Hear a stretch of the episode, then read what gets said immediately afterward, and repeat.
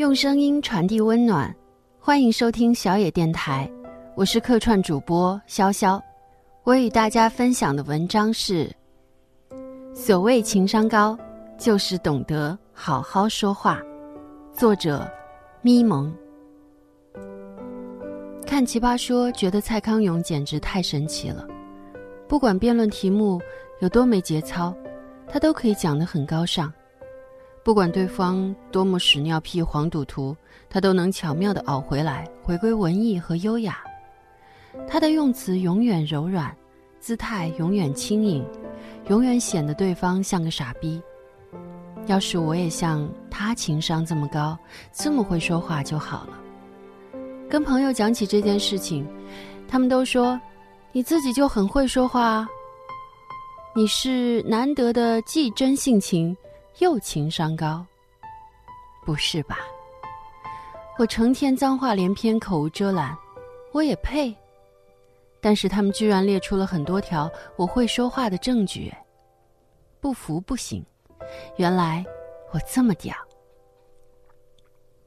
所谓情商高，确实就是懂得好好说话。要怎么说话呢？一，把你说的不对，通通改成对。我有个朋友最喜欢说不，不管别人说什么，他先说不，不对，不是的。但他接下来的话并不是推翻别人，只是补充而已。他只是习惯了说不，大家都讨厌他。谁喜欢被否定啊？我采访过一个学识特别渊博的教授，我发现他有一个美好的小习惯，不管对方说了多么傻逼的话。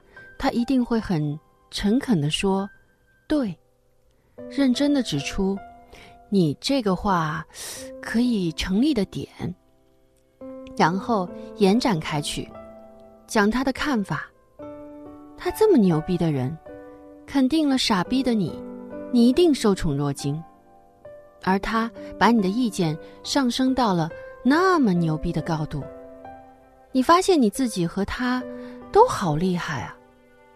从此，我学会了这一点：先肯定对方，再讲自己的意见，沟通氛围会好很多。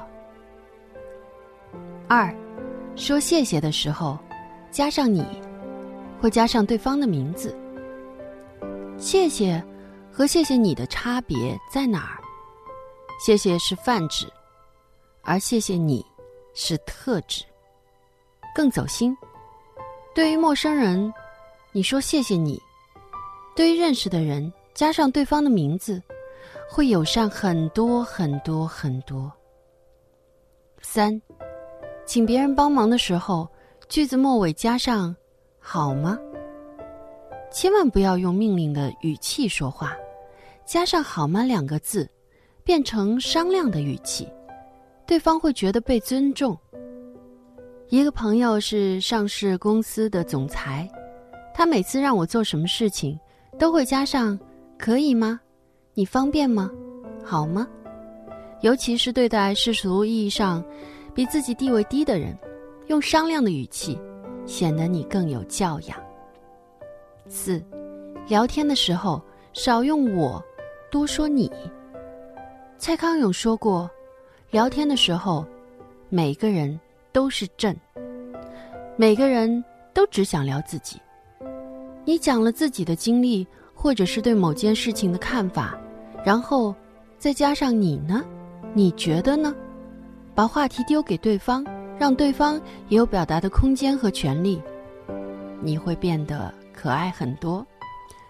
五，多用我们、咱们，可以迅速拉近关系。比如跟刚认识的人约见面，比起问“明天在哪儿见面呀”，换成“明天咱们在哪儿见面呀”，只是一个细节的改动，就显得更亲切了，对吧？六，赞美别人的时候不要太空泛，要具体的赞美细节。你好美啊！你好聪明！你好牛逼！这些是普通级的赞美。更高级的赞美是找到对方怎么美了，怎么聪明，怎么牛逼。比如认识一个姑娘身材特别好，而她已经听腻了别人夸她身材好了，有个人夸她，中国女孩的腰臀比例都不太好，只有你是个例外。她的印象肯定是最深刻的，然后她就嫁给对方了。而经常有人夸我，咪蒙，你写的书好棒啊，你的文笔太好了。老实说，我会当成一种客套。但是如果对方说我哪篇文章写的特别好，哪段话他特别喜欢，我会特别感动。原来他是真的喜欢我的文字啊。七，赞美别人鲜为人知的优点，赞美他期待被夸奖的部分。美貌的人都希望被夸他有内涵，企业家都希望你夸他有人文情怀，才女们都希望你夸她美，缺哪儿补哪儿。哈。我又忍不住刻薄了，说好的是高情商呢？但是如果说他真的就是肤浅，真的就是奸商，真的就是丑逼，也不能昧着良心硬夸。那不是情商，那是虚伪。八，用调侃的方式去赞美别人。老实说，有时候我觉得直白的赞美挺肉麻的，所以。用逗逼的模式去夸会更好一些，比如你想夸一个人身材特别好，你可以说：“你腿短腰粗会死啊，讨厌，离我远点儿。”比如你想夸一个美女特别有才华，你可以说：“按照国际惯例，长得美的人都是傻逼，你这么好看还这么聪明，这是犯规，不对，这是犯罪。”九。当面说对方的坏话，背后说他的好话，情商高并不等于不吐槽。朋友之间都不能互相吐槽，那还有什么意思？但是，请你当面吐槽对方，背后说他的好话。我一个前同事大美女，之前我都觉得他很高冷。有一次，我无意中听见有人说我的坏话，他为我辩驳。我好感动，瞬间对他好感倍增。十，你可以嘲笑你的朋友，但不可以嘲笑他喜欢的东西，尤其不要嘲笑他的偶像。如果你有追星的朋友，一定要记住这一条：你可以说他追星脑残，但绝不可以说他追的心脑残。我身边两个女生是认识了十几年的好闺蜜。说对方就像是家人一样重要，其中一个是吴彦祖的脑残粉，另一个不小心说了句“吴彦祖真的老了”，满脸褶子，哈，友谊当场终结。同理，当你想和一个追星的人做朋友的时候，夸他的偶像，不仅要夸他的偶像帅，还要夸人品好，对粉丝好，演技好，有才华。这是最快建立友谊的方式。十一，初次见面一定要努力记住别人的名字。很多年前，我刚进报社，彻彻底底的屌丝记者。有一次采访梁文道，他问了我的名字。时隔一年多，第二次见面，他一来就叫我的名字，太感人了。很多人都说，我就是记不住别人的名字啊。其实。你不是记不住，你是觉得这件事情没那么重要。如果你真的意识到它是足够重要的，你一定能记住的。十二，撕逼再激烈，你再愤怒，也不能真正伤害对方自尊的话。是的，吵架的时候容易说气话，但情商高的一大表现就是不要说气话。越是熟悉的人，越是知道对方的死穴。所以说出来的气话不仅具有破坏性，还具有毁灭性。不要仗着你熟悉对方，就肆无忌惮地伤害他。十三，真性情是让你说真话，不是让你说难听的话。你可以吐槽朋友胖，但是你不能说他肥得像头猪。调侃和侮辱是两回事儿，幽默和嘴欠是两回事儿，直率和轻重不分是两回事儿。十四，看破但不点破，给别人留一点余地。发现对方说错话或者是说谎，不要当面揭穿。别人背着山寨包来炫耀，也没有必要当面戳破。其实买假包已经很心酸了，买了假包还要当真包炫耀，更心酸了。一个人不够强大的时候，才试图用名牌来证明自己。等他变得强大一些，有自信了，就会懂了。十五，社交场合中要考虑少数派的感受。如果一场聚会，你们有十个人，哪怕九个人都是老乡，你们最好不要讲方言，尤其是你们的方言别人听不懂的时候，另外一个人会变得非常尴尬。如果你们有十个人，哪怕九个都是同学或同事，另一个不是，你们都不要只讲公司或者你们班上的事，另一个人会非常孤单。照顾一下少数派，讲一些他们能参与的话题。让他们不要被隔离掉。十六，如果你一定要炫耀，请加上你的糗事，综合一下。英国人的言行潜规则里面有专门讲这一条：如果你想炫耀自己的成功，一定要附送你的糗事，以化解你的成功给别人带来的尴尬，同时预防嫉妒。如果你一定要讲，我买了个三万块钱的包包，请加上，刚背出门，朋友问我这山寨包做的挺像的，A 货呀，得一两千吧。如果你一定要讲，我家买了间大别墅，请加上，我这个土鳖给楼梯上了蜡，刚搬进去就摔了个狗吃屎。十七，八，你明白我的意思吗？换成。我说清楚了吗？你明白我的意思吗？你听懂我的话了吗？看上去很正常的话，其实不妥的，因为它会有一种暗示。傻逼，你听懂了吗？你能 get 到我的重点吗？如果换成我说清楚了吗？这样就不是指责，而是自责。意思是，如果我没有讲清楚。我可以再重复一次，是不是礼貌多了？十八，把心里的小猥琐说出来，更会讨人喜欢。我不认为情商高的人都是圣母圣父，一定大公无私。但如果有私心，不妨直说出来。如果有两个苹果，一个小的，一个大的，你想吃大的，有两种方法：直接把小的给别人，大的留给自己。对方会觉得你真自私。如果你直说，我想把大的给你，可是我舍不得，可以不给吗？你同样自私，但是你自私的很可爱。十九，用有趣的方式自嘲，成为自己的高端黑。大学的时候，有个室友说，很多时候他都很讨厌我，但是我有一点他觉得特别可爱，那就是喜欢自嘲。每次我自嘲，他又会重新喜欢我了。自黑需要内心强大、厚脸皮和幽默感。我每次都把自己的糗事讲成段子，把自己活成一个笑话。杨幂以前被黑得多厉害，当她开始自黑的时候，有多少人对她黑转粉啊？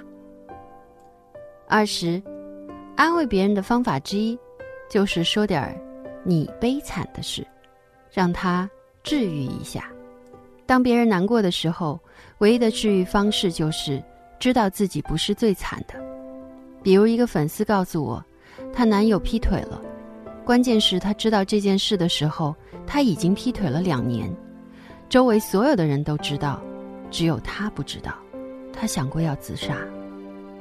我回复：我前男友劈腿了五年，我是怎么知道的呢？他当时的劈腿对象跟他同居了一年多，跑来找我，说实在看不下去了，没见过我这么傻逼的女人，我懵掉了，去质问前男友，他一不做二不休，直接告诉我，刚跟我谈恋爱不久，他就开始劈腿了。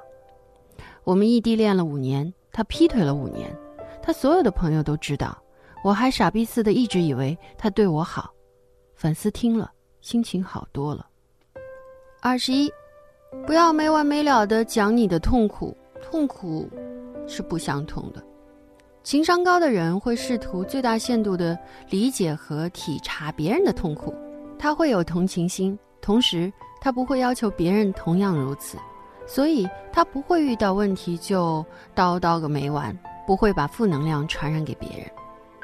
二十二，不要说我早就告诉你了，我就知道会这样。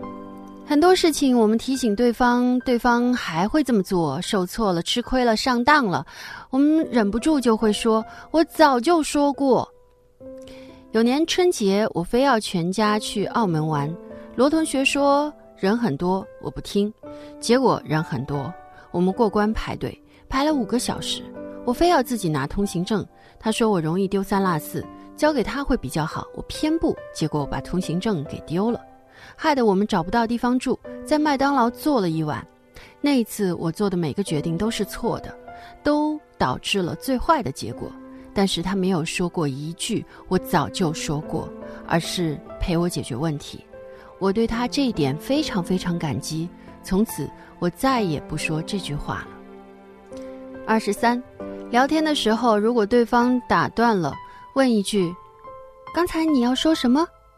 有时候甚至于是我们不小心打断对方了，道歉的同时记得提醒对方，刚才你提到的是，让对方感受到他说的话被尊重了。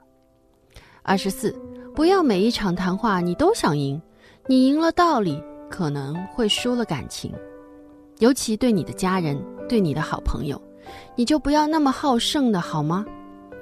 我经常看到有些人为了卤蛋好吃还是茶叶蛋好吃，争论争到翻脸，有必要吗？除非大是大非，把胜利让给对方吧。二十五，如果聊到吃的话题，一定要记住对方爱吃什么。作为一个吃货，我对跟吃有关的事儿天然敏感，同时我会非常留意谁爱吃什么，这样下次一起吃饭的时候。你就可以点对方爱吃的菜，很多美好的人际关系都是来自于这种小细节。二十六，分享荣耀的时候要提到别人，记得有人夸胡歌，就会说他诚恳的对剧组的人员讲，拍戏的时候是大家一起吃苦，可是被夸的往往只有演员，他觉得非常愧疚，这就是情商高的表现。生活中你被人夸了。你获得利益了，你要分享经验了，这些时候不要忘了提到对这件事有帮助的人。二十七，承担责任的时候要提到自己。我最最讨厌推卸责任的人，以至于我养成了一个习惯：凡事首先找自己的问题，先检讨自己。所以出了任何问题，我首先想到的是承认自己的错误。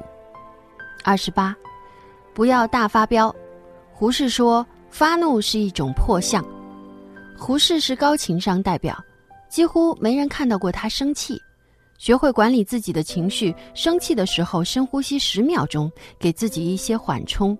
想想，这是严重到要只能靠发飙才能解决吗？有没有更好的处理方式？二十九，拒绝别人，可以先自责。比如很多人找我约稿，我就会说，我人品特别差，是个超级拖延狂，经常放鸽子。我对你最负责任的方式就是不接这稿子，真的，请谅解。别人只好说，好吧，那以后有机会再合作。三十，寻求合作的时候，不要总说你想要什么，要说你能给对方什么。经常有人来找我。咪蒙，我想和你合作一个项目，然后他就会开始说他需要什么，他想达到什么效果。如果我参与了，他的目标或者他的心愿就达成了。他忘了一点，你既不是我爹，也不是我妈，我为什么要来完成你的梦想？求职的时候也是，很多人总是说我多么需要这份工作，你更应该说的是，我能给这个公司这个职位带来什么。给对方一个选择你的理由。三十一，即使对于最熟悉、最亲切的人，请依然保持尊重和耐心。很多人对陌生人很礼貌，对家人、伴侣或好友却极不耐烦，经常翻脸，因为仗着对方不会生气。为什么不把你的温柔和体贴、你的快乐和美好留给最爱你的人呢？很多人说不喜欢情商高的人，他们虚伪。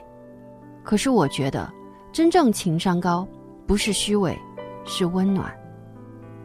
上面所说的技巧，究其本质，是让我们尊重别人的看法，寻找别人的优点，体察别人的需要，把别人放在心上。仔细想想，你身边情商最高的人吧，他们反而很宽厚，很真诚，他们真心热爱这个世界，真心欣赏其他人类，真心去发现万事万物的美好。他们懂得悲悯，懂得体谅，懂得换位思考。如果说道德的本质是心中有他人，情商高的本质也一样，是心中有他人呐。有人说情商高的人有什么了不起？没实力，只会投机取巧。我觉得不是，情商也是硬实力的一部分。有句话是：智商决定你的下限，情商决定你的上限。你说话让人舒服的程度，能决定你所能抵达的高度。即使不为了野心，不为了成功，情商高能让你自己觉得快乐和幸福。让你身边的人也觉得快乐和幸福，何乐而不为呢？情商也是硬实力的一部分。